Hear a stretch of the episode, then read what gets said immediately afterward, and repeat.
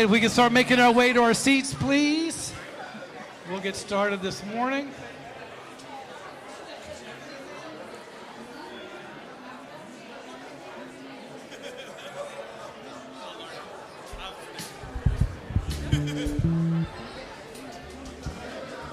All right, good morning, good morning. It's great to see everybody coming down the home stretch of May. Kids, you guys excited about summer? Woo! Parents, you excited about summer? No. know how that goes. Well, we'll talk a little bit about some fun stuff that's coming up for the summer, but do have a few announcements for today just to let you know what's going on in the life of our body. We're so glad you guys are here this morning. First off, just want to big, give a big, big thank you to all of you who came out yesterday to support our teenagers during our car wash as they were raising funds uh, to go to our youth mission camp. We are so grateful for all of you that sacrificed the time and gave uh, so faithfully, and it was just we had a great time for those three hours washing cars. Um, we were able to raise over six hundred dollars. Woohoo! Very excited. Thank you all for your faithfulness. We had some folks from the community who just drove up and said, "Hey, we want to help your teenagers." Just handed us cash and drove off was just a really wonderful time. But, but uh, speaking to that, we also want to say, for those of you that may not have come yesterday, there is still an opportunity if you want to give to support and to donate to send our kids to this uh, missions camp in Hendersonville, North Carolina. It's not just a typical youth camp where there's all games and fun. I mean, it is fun, but it's just not games and teaching and worship. But literally every day for three to four hours, they're going to go out into the community and serve like in the mission field, doing things all over the city of Hendersonville in different capacities. So if you still want to give to help support that, you can see me. You can write a check out to Gateway Baptist Church and put Youth Mission Camp at the bottom. Um, but that's going to be available for you to still give up until we leave in June. So uh, just let me know if you're interested in that. But thank you, thank you, thank you for all that came out. We appreciate Kyle. Thank you for you guys and your life group for blessing us with all the the buckets and the all the supplies that we needed because they've done a car wash in the past. So it was a real team effort. Gateway family came together. It was really wonderful. Speaking to that, immediately following the service over in the youth room, we need those who are going to go on the trip, at least one parent and the teenager who's going to go to the youth camp, to meet quickly in the youth room immediately after the service for us to get some paperwork done, some checks received, and so forth. So please do it quickly right after. We'll get in and out of there quickly. So then you can enjoy youth and youth families, a time of fellowship over a lunch, a picnic out here after church, and a kickball tournament that we want to do to welcome the new rising sixth graders into seventh grade, who we are going to see here in a little bit. But to celebrate you all rising up, to be with you guys and welcome you into the youth group and your families. This is strictly for the youth group and their families and the rising sixth graders to seventh grade. So immediately following the service, out here on the campus, uh, the young adult ministry group, thank you so much, is going to bless us by cooking hot dogs and to help facilitate the kickball game and just to fellowship with us. So we really appreciate the leadership of the young adults and the ministry they're going to help provide us. Ladies, for you, a couple things coming up. This coming Friday at 6:30, May 26th, ladies it is Bunko. Am I correct saying that right? Thank you, guys. Okay. Haven't played it. Okay. Ladies Bunko Fellowship at the Jennifer Habercorn's house. Um, all this is on the website, gatewaybaptist.com, under news and events. Uh, an email has already gone out to give some information. Details are on that blog and on Facebook. Uh, RSVP to Mandy Moody or the church office to kind of give the ladies an idea who's coming so they can provide refreshments and things like that just to prepare accordingly. Also, ladies, wonderful opportunity coming up beginning on Tuesday evenings, May 30th. There's going to be a study of Colossians led by Melinda Crouch. Where are you, Melinda? Oh, she may be with. There she is. Melinda's leading this um, on Tuesday evenings, May 30th. Uh, the website has all the information already. Registration is needed, ladies, because there's going to be limited childcare and we just want to make sure there's enough that we can provide to help you if that is needed. So, again, all the details and registration on the website for the study of Colossians for all of you. Men, we're not leaving you out. We're very excited about a summer for the guys to get together. Mike Presley and Grady have been leading this, and they're going to have a schedule and a rotation all throughout the summer for axe throwing, dinners, hikes, baseball game. Just a lot of opportunities to continue to connect in community. Again, details are on the website and just for the guys to be able to get together. A lot going on. And finally, last but certainly not least, the one, the only, children's director Molly Moore to talk to us about VBS. All right. Y'all are crazy. Okay, I'm going to stand on this side for one announcement and then the other. Okay, so I just walked in nursery and Miss Julia was in there with 17 toddlers. Um, need a little help. If you don't mind, Julia, you're okay. Rest. It's okay. So she looks dazed and confused. She is. Um, so we need some helpers, please. I need you to start praying right now. I need a three-year-old teacher and a kindergarten teacher fairly soon. And on this side of the stage, VBS. Yes, I'm so excited. June 12th through the 16th, VBS. This year we have kind of an exciting new thing. So we're going to offer the upcoming 7th and 8th graders a class on leadership. Do something a little different there. But then our kindergarten here for the nursery workers and through fifth grade we got our classes. It's going to be lots of fun. I want you kids to go home today and go did you sign me up? Did you sign me up? Did you sign me up yet mom? Did you sign me up? Until you're signed up. And then we'll be so excited to see you. So you're welcome parents again um, and I need, we've got all of our main positions filled, but I need just a sprinkling of helpers. If there's anybody that can help a day or two or whatever, let me know, please. Just in the mornings, 8.30 to noon. If you can help in any way, no prep time, no nothing except coming and loving the kids. Hope to see you all there. Bye. Thank you, Molly. Excited about VBS. All right, let's stand and prepare our hearts to worship the Lord through song. He is worthy of our praise, for he is good and faithful. I'm going to just read from Psalm chapter 28, verses 6 through 9. Blessed be the Lord, for he has heard the voice of my pleas for mercy. The Lord is my strength and my shield.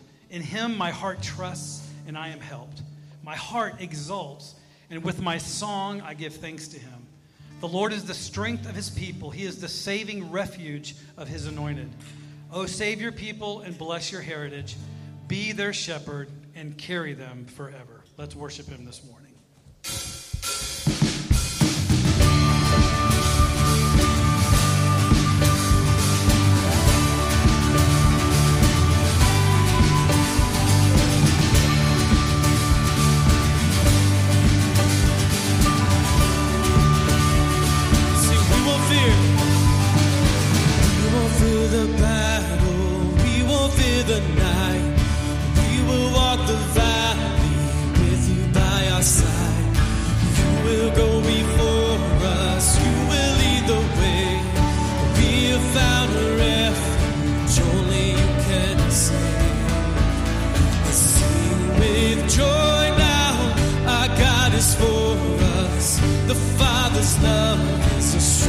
mighty fortress.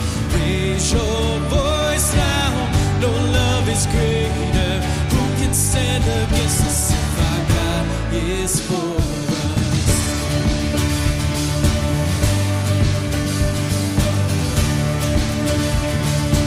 Even when I stumble, even when I stumble, even when I fall, even when I turn back, still your love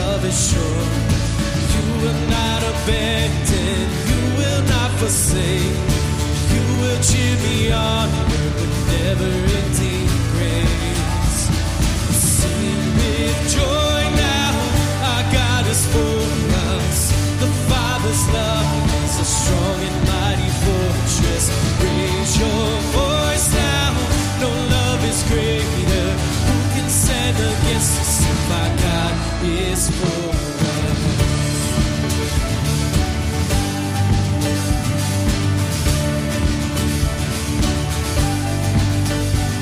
The high can separate us.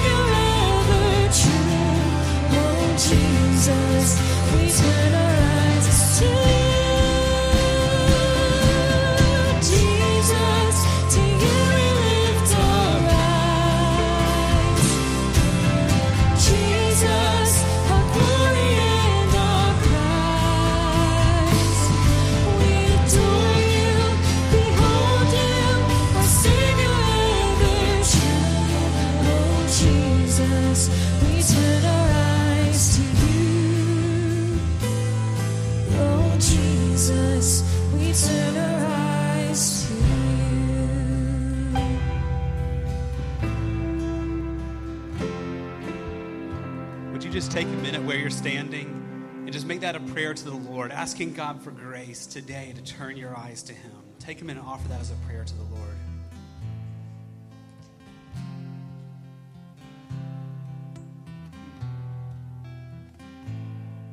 Father, we have sang some incredible truths about who you are, about your power, about your sovereignty, about your rule, your reign, about your mercy to undeserving sinners like us. So, what we've just sung is we know we cannot do apart from your grace. We cannot, in our own strength, turn our eyes to you. So, we ask for grace this day, for your Holy Spirit to be turning our eyes, our hearts, our affections to you and to you alone. I pray today you would increase our wonder of who you are and what you've done for us. We ask it for your glory in Jesus' name. Amen. Thank you. You may be seated. We get two special treats here in the service today. Coming up, Molly, we're going to start with our sixth grade promotion. We have a big group of sixth graders moving up to the youth group. So Molly's going to recognize them, and then CJ will come up and recognize our seniors who are moving up to the college group. So, Molly, it's all yours. All right. Um, so every year we have a promotion Sunday for the little ones in August. But we go ahead and do a promotion day early on for the sixth graders that are now moving to the youth group so they can enjoy getting to know the, the youth group during the summertime. So we want to recognize 11 children today that are moving to the youth group. Are you ready, CJ? All right, let's do it. So I'm going to call your name. If you'll get your Bible and then just stay on stage for a minute. Is Daryl Bedient here? Daryl is a son of Jessica and Ben Bedient. Robin Glasscock, daughter of Lisa and John. Abigail Habercorn, daughter of Jennifer and Tom. Avery Hadaway, daughter of Angel and Dale, may not be here today. Sable Moody, daughter of Mandy and Jeff. Eli Mooney, daughter, oh, son of Sarah and Brad. Eli, I love you dearly. Someone that looks a little like him, Brady Mooney, son of Sarah and Brad. Sarah Polk, daughter of Jessica and Daniel. Benjamin Presley, son of Amy and Mike. Grady Jeremiah Smith, son of someone we know, Grady Smith. And Cameron Mad Plume Walker, daughter of Tammy and Derek. Oh my goodness. I have known these kids forever. I'm just, I'm trying to be really excited that you're going up to the youth group because I know you guys are so excited. I really, really am excited for you. I'm going to come down here. But I want to tell you guys, we have given you a Bible. It's the ESV translation, so it's what you will hear on Sundays with Grady and probably a lot in the youth group too. Make this your own Bible. Take this, use it as a study Bible as it's intended. I was told when I was little I couldn't mark in the Bible, but you really can. So um, make notes. And if God says something to you or God answers a prayer, make a note and date it. Put these things in there so that as you are growing and getting older, that you can look back on things and see God's hand at work in your lives. I really hope that you will all do that and start spending, if you haven't already, start spending some time each day with God in His Word because that truly is a lamp to direct you, to light up your path. I know you're, a lot of you are campers. You're in the dark. You need a light. Jesus is that light. And if you read His Word, you will be guided throughout your lives. Um, he will make your path straight. He will direct you. You won't have a perfect life, but you will have joy in Christ. And I just love each and every one of you.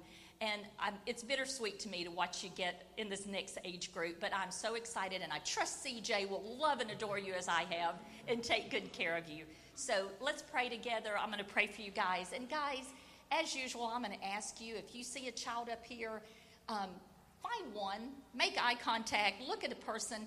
Even if you don't remember their name, commit to praying for this child. Commit pr- to pray each week, daily, hopefully. Pray for them. Big transition here, guys. A big time of growth for them. Pray for them. And let's all pray together now.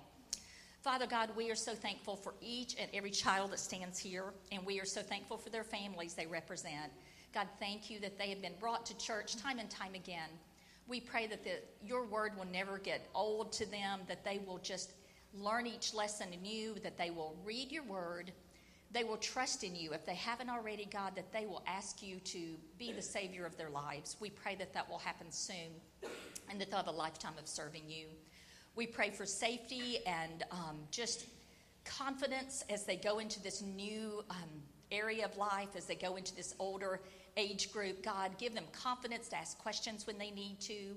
Um, give them someone that will take them aside and be a, a good buddy to them so that they can have some accountability as well. And keep this group strong. God, they are good friends, and we're so thankful for that. Help them to continue to grow together in this church and in the body of Christ. In Jesus' name we pray. Amen.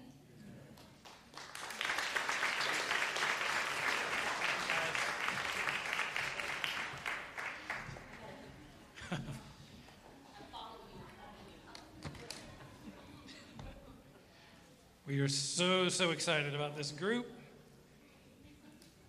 Molly, I got your stuff. I've really been, I've been here since 2007, and I think, honestly, in the history of this church, I think this is the largest group we've ever had go from sixth to seventh grade. So I am just thrilled about this group coming up into the youth group. And so we have two more individuals, technically three. Um, one's uh, not feeling well today. We're going to honor him next week. But uh, we're going to honor today two of our seniors graduating, heading into the next phase of their life. So I'd like to ask Piper Bedient and Elena Corey if they would come up, please, real quickly. Let's welcome these ladies.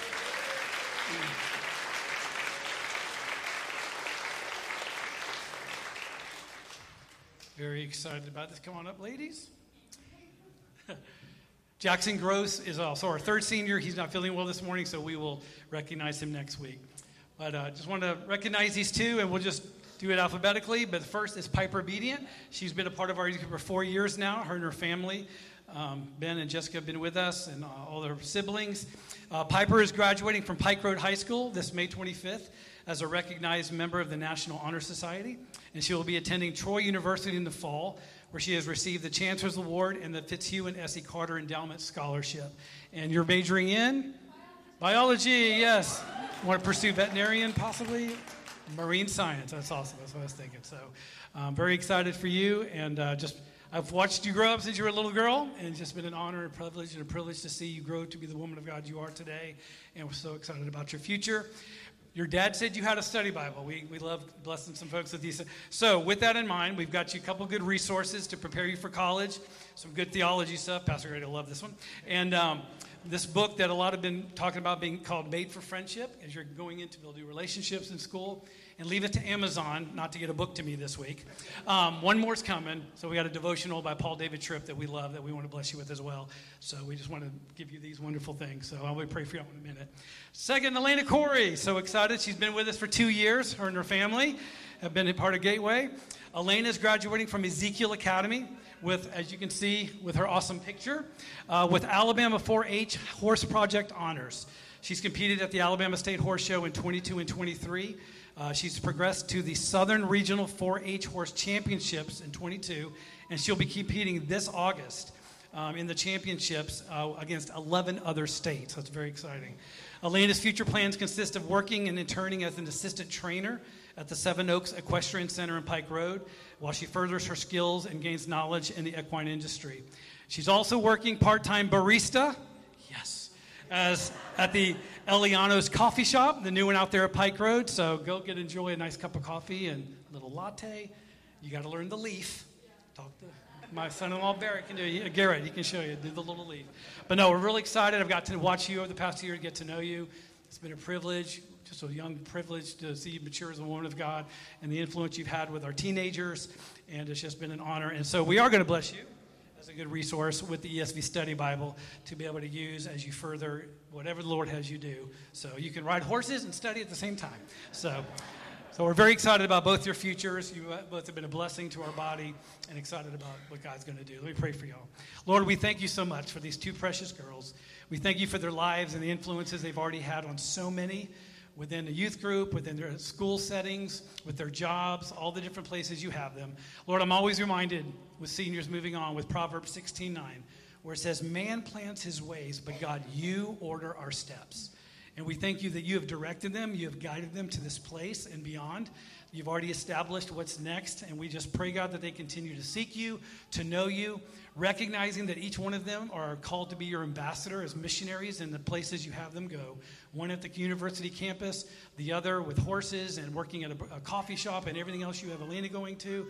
But God, we pray that you continue to use them as salt and light in the environments you're going to send them to so that you will display your glory through them and continue to draw them to yourself as your precious daughters as they get to know you intimately. We thank you for their lives. We celebrate them today. In Jesus' name, amen. Love you both.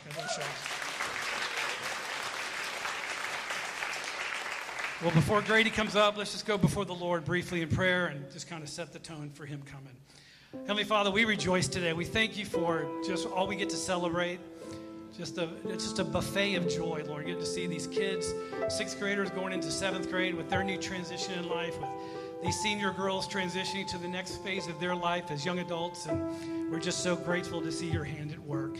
And Lord, in that same, same heart and context, Lord, we thank you for all the things we mentioned about what's coming up this summer with VBS, with the teenagers going to the youth camp, with the men and women gatherings all over.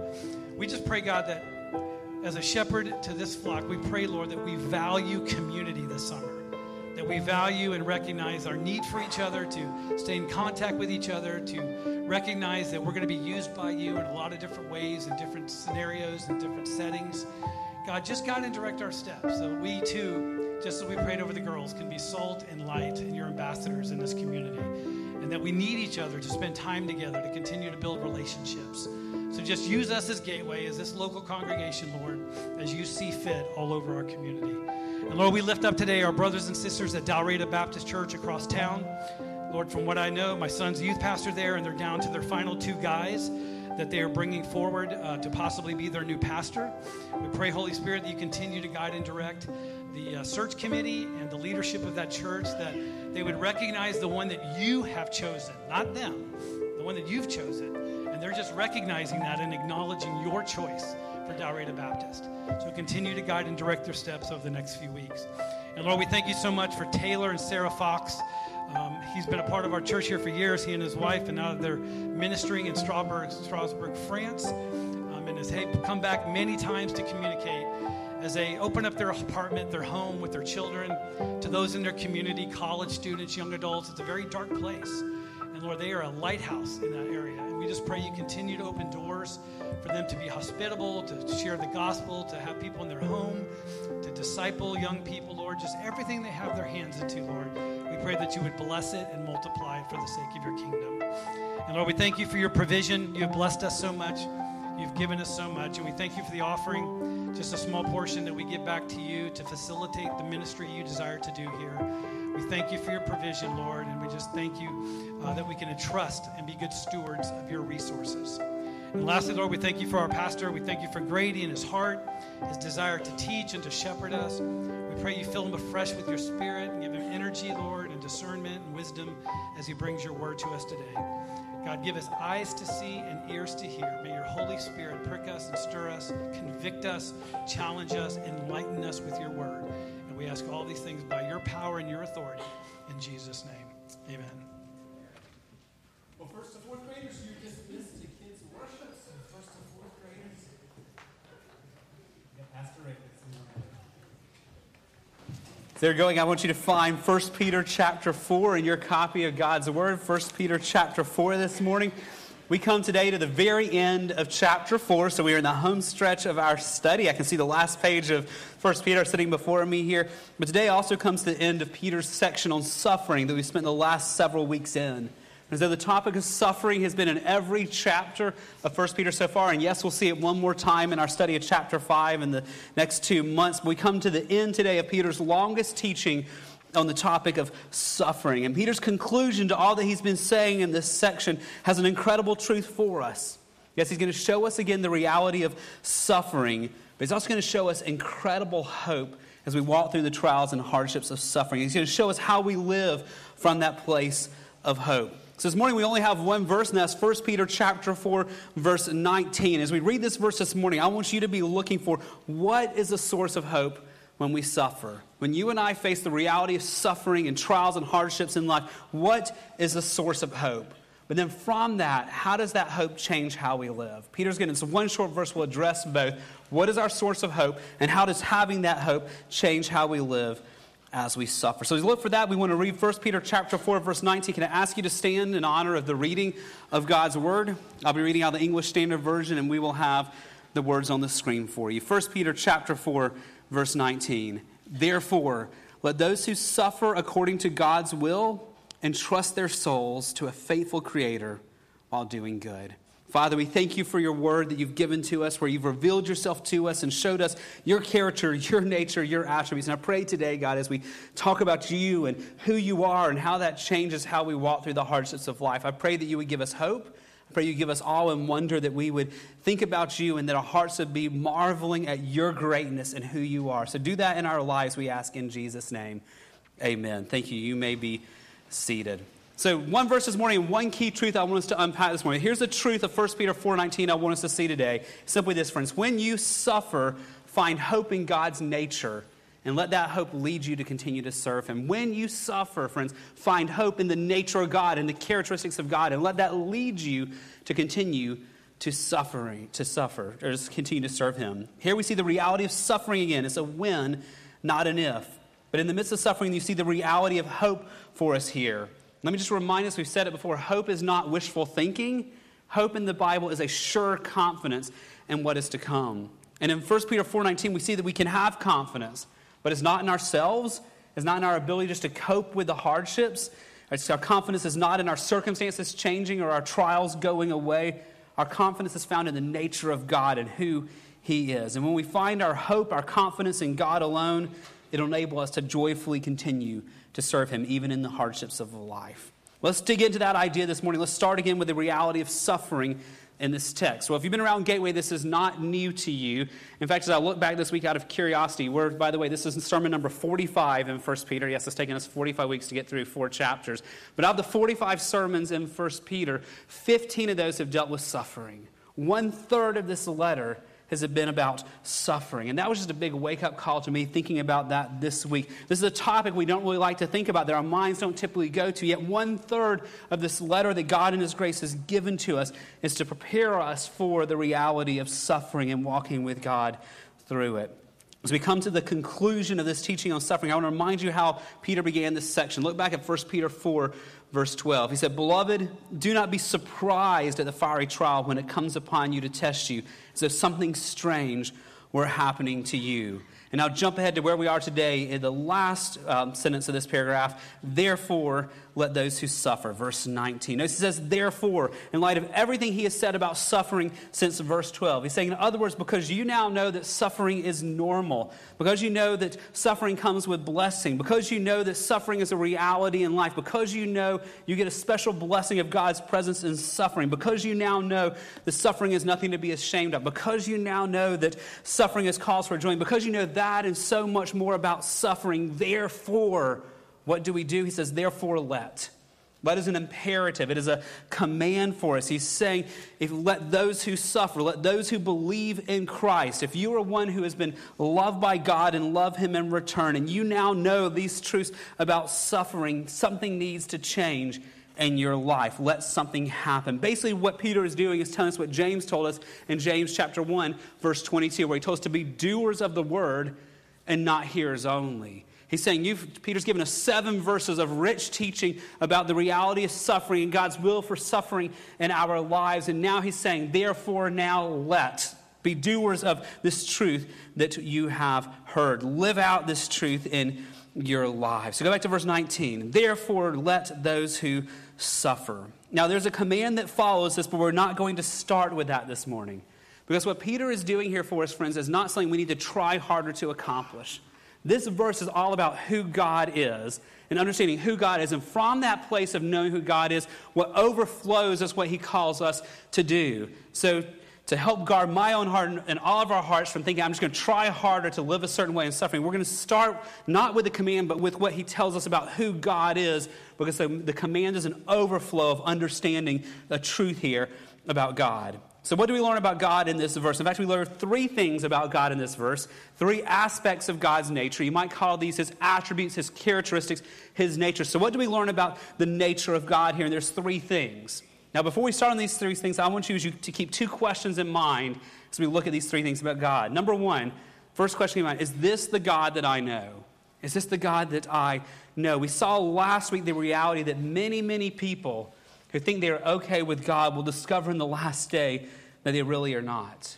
Because there's many who have a God of their own imagination, a God who does what they want God to do, a God who fits in their box. And praise God in His Word. He stretches us beyond our ideas and He shows us, He reveals Himself to us here. So as we look about these three attributes of God, ask yourself, is this the God that I know and I believe in? But second question, am I hoping in this part of God's character? Am I hoping in this part of God's character? In other words, it's one thing for us to say up here, yes, I believe that God is, and fill in the blank. But it's another thing for us in our hearts to really feel the weight of that and to let our lives be different because of that and to hope in who He is. So, not just is this the God I know, but also is this the God I'm hoping in? Do I really in my heart embrace this part of God's character and hope in Him because of it? So, what aspects of God's character do we see here? There's three. Let's start with the first one. Number one, God is sovereign. God is sovereign. We just sang about this earlier about God being on his throne, his throne being forever. Friends, God being sovereign simply means God is in control of all things. That includes his wisdom, that God knows exactly what should happen all throughout world history. This includes his perfect plans, that he actually makes happen what he desires to happen throughout all of world history. And this includes his power as well, that he will bring about those things he desires to bring about. God is sovereign. He's wise, he's perfect, he plans, and he executes those plans in his great power. Now, we love the idea of thinking of God's sovereignty when it means we're getting good things, right? When it means that we're blessed and life is going well. It's, it's um, what I saw going down the road not too long ago. A person with a very expensive car and their license plate said blessed. And I was like, well, that's what we often think about God's sovereignty. Good, God gave me all these things. But, friends, God's sovereignty is not limited to getting the things that we like.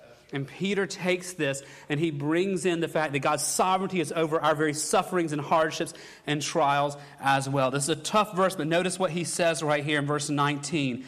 Therefore, let those who suffer, notice this, according to God's will. This word according to in the Greek is a preposition that tells you the reason that something happens. That we suffer because of a certain reason. It says we suffer according to. The reason we suffer, it is the will of God. That means that God, in His infinite wisdom, knows this is best. That God, in His perfect plan, has ordained not a life where we get from birth to death in the safest, happiest, easiest, most comfortable, wealthiest way possible, but has ordained a good plan for us that involves hardships. And that means it is God's will and His perfect power to allow this to happen in our life. We suffer according to. The reason is the will of God. This is not the first time we've seen that hard truth in this letter. 1 Peter chapter 2, verse 19. We already saw this some months ago. For this is a gracious thing when mindful of God, one endures sorrows while suffering unjustly. Now, if you remember back several months ago with this verse, it literally reads, This is grace. When mindful of God, one endures sorrows while suffering unjustly. That our sufferings and hardships are grace. Grace is God's blessings to us, His undeserved kindness to us, His favor on us. Peter literally says that not just suffering is God's will, but His grace to us, His blessings to us. So we can put a license plate on our old beat up car that says blessed as well. We can bless not just when things go the way we want, we are blessed. We have the grace and favor of God even as we suffer. He says the same thing for us in 1 Peter chapter 3 verse 17. If you remember this text from a month or so ago, for it's better to suffer for doing good, if that should be God's will, than for doing evil. And if you remember from that sermon, it literally says here this phrase, if the will of God should will. That Peter's trying to make it very clear that this is a sovereign plan of God. If the will of God should will for us to suffer. And now he brings that together here in verse 19. Therefore, let those who suffer according to God's will. Now, as I was reading on that this week, one of the authors I read said it so beautifully. This author wrote, All suffering passes through God's hands. All suffering, all the hardships, all the trials that we face pass through God's hand. That God is not up in heaven going, Oops, I didn't see that coming. God is not up in heaven going, Okay, that's a mess. How do I fix that now? All suffering comes through God's loving hands. Another author picked up on that theme and he said it this way All suffering passes through his hands so that nothing strikes a believer apart from God's loving and sovereign control. Nothing strikes a believer apart from God's loving and sovereign control. God is sovereign. He's wise. He has a perfect plan. He is all powerful, and that is His sovereignty over all things, including our sufferings. Now, for many who've never studied this part of God's nature, it can sound harsh at first that God is willing for me to suffer, God is willing for me to not have an easy life. But, friends, it's not harsh, it's actually full of hope for us. So, the question for us for this attribute is how does the truth of God's sovereignty help us when we suffer? How do we find hope in thinking about God's sovereignty over our sufferings? And just one quick answer for that, friends the sovereignty of God means our sufferings are not meaningless. It means our sufferings, friends, are not pointless. They are not meaningless. God has a plan for everything, and even our sufferings fit into His perfect plan. So that raises the question what in the world do sufferings accomplish in the plan of God? Can I suggest three things that we've already seen in 1 Peter? Number one, they accomplish our own good. Sufferings and hardships bring about good to us. 1 Peter chapter 1, verses 6 and 7. In this you rejoice, that now for a little while, if necessary, you have been grieved by various trials. Verse 7, so that the tested genuineness of your faith, more precious than gold that perishes, that was tested by fire, may be found to result in praise and glory and honor at the revelation of Christ. That when we suffer, it refines us, it purifies us, it sanctifies, and it shows us our faith and grows our faith. So sufferings accomplish our good. Sufferings also accomplish the good of the lost. And also, God uses our sufferings to point the lost to Christ. 1 Peter chapter 2, verse 12. We saw this a long time ago. Keep your conduct among the Gentiles honorable, so that when they speak against you as evildoers, they may see your good deeds and glorify God on the day of visitation. Friends, when we suffer well for the glory of God, God uses that and draws the lost to himself. So our sufferings are not meaningless. In the hands of a sovereign God, our sufferings do good to us and they advance the gospel to the lost. But ultimately, our sufferings, number three, they, they, they bring glory to God. They bring glory to God. 1 Peter chapter 2, verses 20 and 21. Peter writes, For what credit is it when you sin and are beaten for it, you endure? But if you do good and suffer for it, you endure. This is a gracious thing. Here it is again. This is grace in the sight of God. For to this you have been called, because Christ also suffered for you, leaving you an example that you might follow in his steps. What did Christ come to do? He came to glorify the Father. Everything Christ did was for the glory of the Father, even the way he suffered. And we are called to follow in his steps and bring glory to God. So, friends, the truth of God's sovereignty means our sufferings and hardships and trials are not pointless. They bring good to us. They bring good to the lost, and they ultimately they glorify God. And so Peter reminds us, and he anchors us here back in verse 19. He reminds us that God is sovereign over our sufferings. Therefore, let those who suffer according to God's will. So, number one, God is sovereign. Number two, God is faithful. God is faithful. Look at verse 19. Therefore, let those who suffer according to God's will entrust their souls to a faithful creator. And we're going to come back to the command, but right now let's keep on the attributes of God here. He is a faithful creator. And let's start with that word faithful. That God is faithful. What does it mean that God is faithful? It means two things for us. Number one, he's faithful to his promises. That God will always do everything that He has said He will do. Numbers chapter 23, verse 19 is a beautiful description of that. God is not man that He should lie, or a son of man that He should change His mind. Has He said and will He not do it? Or has He spoken and will He not fulfill it? The answer is if He's spoken it, He will do it. If He's promised it, He will fulfill it. So God is faithful. If God has promised something, God will do it. Now, couple that with the second part of God's faithfulness. Second of all, God is faithful to His people. God is faithful to his people. God put his covenant love on his people, and he will not withdraw that. His people will experience his covenant love now and forever. Peter's already told us this, 1 Peter chapter 3, verse 12. For the eyes of the Lord are on the righteous, and his ears are open to their prayer. It doesn't mean he sees us or hears us, but it means he's with us in a special way, that he is faithful to us, his people. We saw this also in chapter 4, verse 14, just a few weeks ago. If you are insulted for the name of Christ, you are blessed. Why?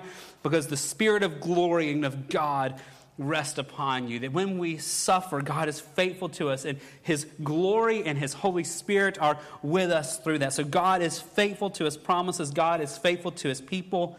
How does that help us when we suffer, friends? Two things.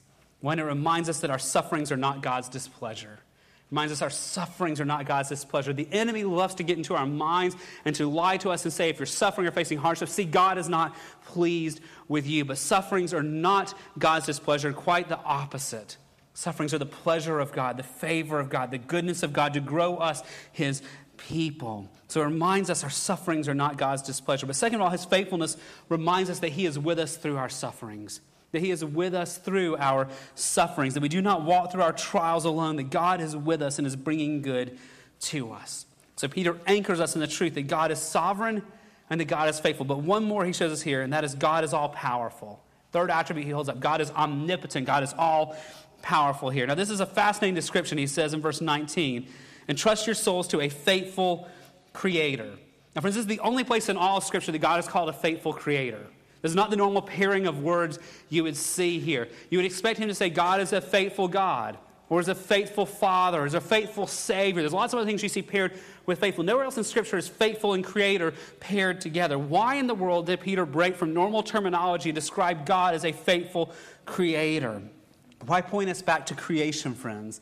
Because he's pointing us back to something that shows us the incredible power of God. He's reminding us that we serve and we know the God who took nothing and made everything. That we serve and know the God who was able to do that with just his words. Genesis chapter 1, verses 1 to 3. I love this text. In the beginning, God. And God created the heavens and the earth. The earth was without form and void, and darkness was over the face of the deep, and the Spirit of God was hovering over the waters. And God spoke. God said, Let there be light. And there was light. You keep going through the creation account. God speaks, and things that did not exist come to exist for the first time. And so Peter, with that image in view, takes us back to verse 19 and tells us to entrust our souls to a faithful creator, to entrust our souls to the one who is all powerful. Now, how does remembering the omnipotence of God, the power of God, help us in our suffering? Friends, it reminds us that God has the power to bring us safely through the trials to eternity. That God has the power to get us through all the hardships of this life safely to eternity. Because if you think back to the idea of sovereignty, we talk about nations being sovereign over their land. If a nation claims have, we have sovereignty over our country and they do not have the military power to back it up, that claim is pointless and they'll be the next fallen nation or fallen empire. Sovereignty requires the power to back up that sovereignty. And when we look at, at creation, we look at all of Scripture, we see a God who is all powerful, not just says, I am God, I'm sovereign, I have dominion. It's the God who shows us he actually has the power to enforce his sovereignty and his dominion. That God can do and God will do whatever he desires. Jeremiah chapter 32, verse 17. Ah, Lord God, it is you who have made the heavens and the earth. Here it is by your great what? By your great power, yes, and by your outstretched arm. Nothing is too hard for you, and nothing means nothing. Nothing is too hard for God. The God who spoke the world into being can do whatever he wants to do, and nothing can stop his plan. That means in our sufferings, friends, our sufferings are not all powerful. God is. That means the people who do us wrong are not all powerful. God is. That means the persecutions that come to us are not random, haphazard things. God is on his throne. And that means the sufferings in life do not get the last word. God does. And because God is all powerful, we can be assured and have the hope that Peter began this letter with that we saw about 43 weeks ago, 1 Peter chapter 1, verses 3 to 5. Blessed be the God and Father of our Lord Jesus Christ. According to his great mercy, he has caused us. Here's this power word. He has caused us to be born again to a living hope through the resurrection. Here's this power again the resurrection of Jesus Christ from the dead to an inheritance that is imperishable, undefiled, and unfading. And because he's all powerful, it's kept in heaven for you, verse 5, who by God's power are being guarded through faith for salvation ready to be revealed in the last time. Peter begins his letter reminding us that God is all powerful. Therefore, nothing and no one can take our inheritance and eternity away from us. And he's getting close to the end of the letter, reminding us that God is the creator and therefore he is all powerful and nothing can take us away from him. That's that beautiful text you hear me mention often, John chapter 10, verses 28 and 29, that reminds us Jesus says, I give them eternal life and they will never perish. How can we know that? Because no one will snatch them out of my hand. Verse 29, he carries on. My Father who has given them to me, he's greater than all. He's all powerful. He's omnipotent. Therefore, because God is all powerful, no one, not Satan, not all the demons, not all the greatest armies of the world, can snatch us out of the Father's hands because he is all powerful. The same God who created the world with his voice who called us to himself to salvation, who holds us now in our trials, has promised us that he will get us through the trials, through the hardships, to eternity with him, and nothing can stop his plan. So Peter anchors us here in the faithful creator to remind us that God is sovereign, God is faithful, and God is all powerful. And he calls us to think on those truths. Now, friends, as we think on those truths, those truths make it from our head to our heart, our lives change even as we suffer. What changes as those truths go from our head to our heart. Two things change. Number one, we hope in Him. if we really, really believe that God is sovereign on his throne, we really believe that God is faithful to his promises and faithful to us, and if we really believe that God is all powerful and nothing can stop his plans, then we will find a hope in him. Excuse me. Now, if you look at our text today, go back to verse 19. He does not use the word hope here, but this, this text is all about hope. Therefore, let those who suffer according to God's will, notice this, and trust their souls to a faithful creator. Now, this word entrust is a banking term. To entrust means you're giving something of value to someone else to keep it safe. If you're entrusting something you have, you're giving something of value to someone else to keep them safe. You have the hope and the confidence that they can keep it more safe than you. So, friends, if you're like me, I keep my money in a checking account at the bank and not under my bed. Why? Because I'm confident the banks of Montgomery, at least, can keep my money safer than I can keep it myself. All the people who have their money at Daniel's branch are more confident Daniel's branch can keep the money safe and they can keep it in a shoebox in their closet, right? We entrust the banks, we take something of value to us and we give it to the bank because we're more confident the bank can keep it safe for us than we can ourselves. Now, what are we to entrust here in this text? Verse 19, we're to entrust our souls to a faithful creator. The word soul refers to the whole person, your entire life. We're entrusting our body, our soul, our spirit, all parts of us. We're entrusting our circumstances, our future, our hopes, our dreams, our needs, our desires. We're entrusting everything about our lives to God. We're to have hope and confidence that God can better take care of it than we can ourselves. That God can better take care of our sufferings than we can. That God can better bring us through the trials than we can. That God can better get us to heaven than we can. Why? Because God is sovereign and we are not. Because God is faithful and we are not. Because God is all powerful and we are not. And so this text is a call not to go try harder to just to kind of just get through the trials of white knuckle determination. This is a call to remember who God is, and therefore, from knowing that, not just here, but in our hearts, to entrust everything about ourselves to the one who has all the wisdom and all the power and all the faithfulness. Because that's exactly what Jesus modeled for us. Luke chapter 23, verse 46 says, Jesus is on the cross. Notice what he says. And Jesus, calling out with a loud voice, said, Father, into your hands I commit my spirit. Now, this word commit is actually in the Greek the exact same word that Peter uses in our text today for entrust. Father, into your hands I entrust my spirit. And having said that, he breathed his last. That Jesus knew the character, the nature of God the Father, and so he completely entrusted himself to the Father. Through all of his sufferings, through the cross, he entrusted himself to the Father, which is exactly what Peter's already told us Jesus did. 1 Peter chapter 2, verse 23, one of the most amazing verses in this book on suffering. When he, Jesus, was reviled, he did not revile in return. When he suffered, he did not threaten, but he continued, here it is again, entrusting himself to who? To him, the Father who judges justly. That Christ went through great sufferings, but he endured them with joy, entrusting everything about himself to the will of the Father. And so Peter calls us to follow the example of Christ here. Go back to verse 19. Therefore, those who suffer according to God's will entrust, commit, give to God to keep safe their souls to a faithful Creator. And friends, this command here to entrust is present tense. You've heard me say this many times. That means this is ongoing, day by day by day by day. This is not that, well, I'm having a hard day and I told God, I'm going to let you take this for me, and then you forget about it. This is a day by day, moment by moment, entrusting ourselves to the care of God which means it's a day by day by day, moment by moment by moment, reminding ourselves from the Word of God who God is, that He's sovereign, that He is all wise, that He is all powerful, and that He is faithful. This is a command for us to focus and meditate on the character of God each day and to, from that place, trust ourselves and everything about ourselves into His hand. But there's two things that, that Peter's telling us to do here. As we think about who God is, we're to trust ourselves to Him. But there's a second thing He tells us as well. As we remember that God is sovereign, that God is faithful, that God is powerful, that also gives us strength to do what he says at the very end. Notice the very last phrase. And trust your souls to a faithful creator while doing good. That the more we think about who God is, the more we find strength to serve him, even in the midst of the sufferings. We're told to keep doing good. Now, we've seen this before, but in Peter's letter, the talking about good refers to behavior that is Christ-like. He's focused on Christ-like behavior. For example, 1 Peter chapter 3, verse 16, you see him use it this way. Having a good conscience, so that when you are slandered, those who revile your good behavior in Christ may be put to shame. So good in Peter's letter is Christ-likeness. So we're told here back in verse 19 here that we're, even as we suffer, we're to be trusting God and we're to be doing good. We're to be doing Christ-like things. Now, what would that include?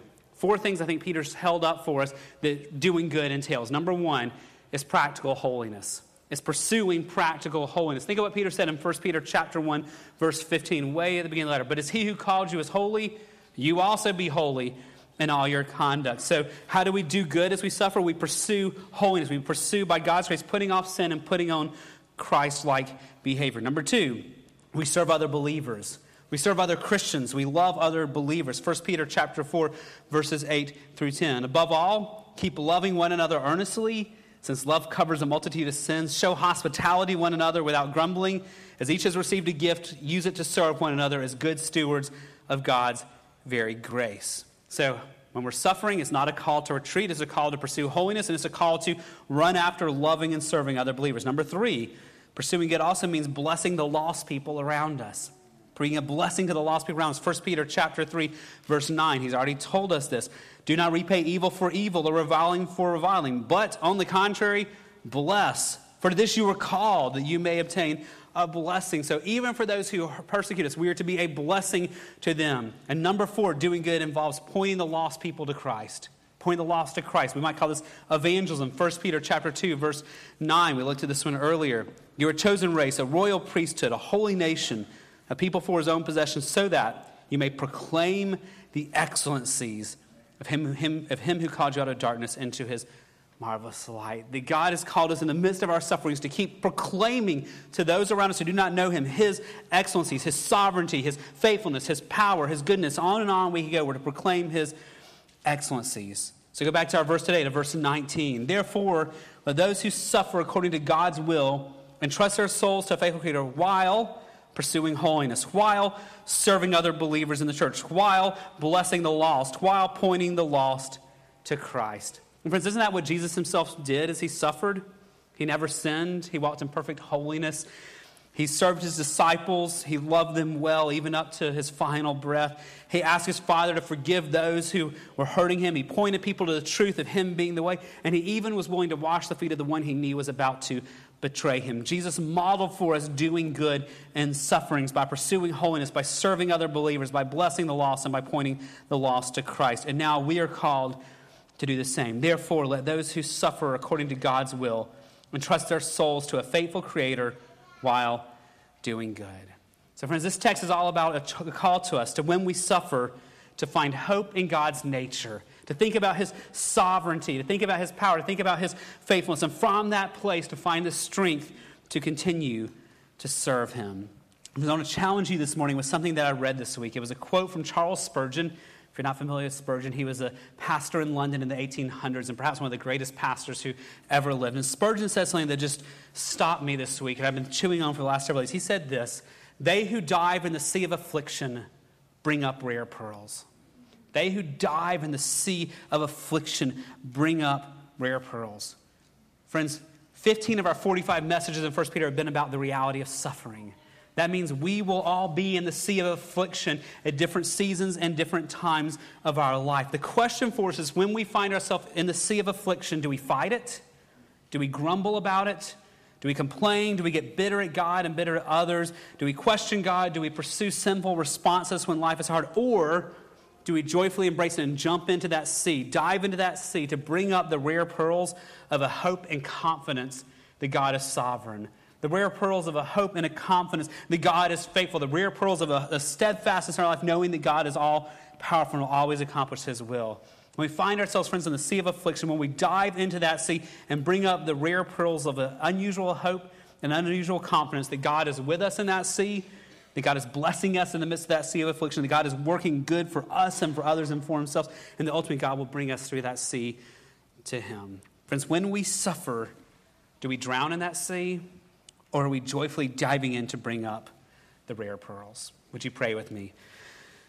Father, we are thankful that your word does not mince any words to us, that you don't sugarcoat life and make it seem like life's going to be easy and just a fun journey always.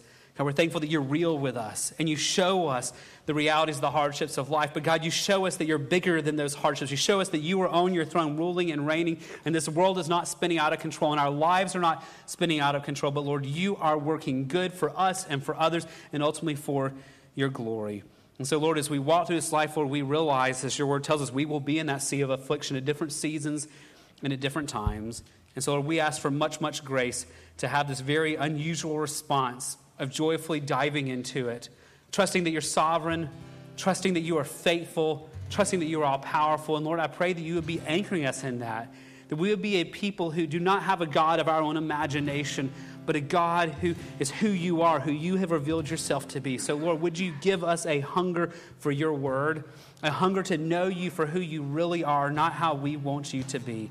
And Lord, I pray that as we go deeper into knowing you for who you really are, that we will find an unusual strength and joy and peace and confidence that guides us through this hardest seas of affliction that we walk through in this life. Lord, we cannot manufacture that. This is so unnatural. This is so something that we cannot produce, or this is a work of grace that only you can do in us. So as we think about these things, we come to you this morning not saying, Lord, we're going to try harder this week. Lord, we come to you in complete and utter dependence, going, Lord, we're not sovereign. We don't even know what today, today's going to hold, but you are. But we are not faithful. You've seen all of our faithlessness all this week, but you are always faithful. And God, we see how weak and limited and finite we are, but we recognize, God, that you are all powerful. So today, would you turn our focus from ourselves and from our circumstances and our situations to understand how glorious and great and faithful and powerful and amazing you are? And I pray that would be our rock and our anchor no matter what is to come this week or in the years to come. So give us your grace to grow us and mature us in who you desire for us to be. And we ask it in Jesus' name. Amen. Would you stand, please? We're going to sing a closing song today. It's a song, It Is Well with My Soul. And this song, friends, acknowledges the reality of suffering that we've been talking about. We're talking about when sorrows like sea billows roll. We're talking about Satan buffeting and trials come. That's the sea of affliction that Peter's been talking about all throughout this letter. Yet this song is full of the very hope we've talked about. But this blessed assurance control. It's just a song about our confidence in Christ, that Christ has regarded our helpless estate and has shed his own blood, excuse me, for our soul. So, friends, let this song be your prayer, your prayer of asking God to give you grace to be able to say this and asking God to grow you in having this perspective as we dive into those seas of afflictions in this life. Let's worship the Lord together.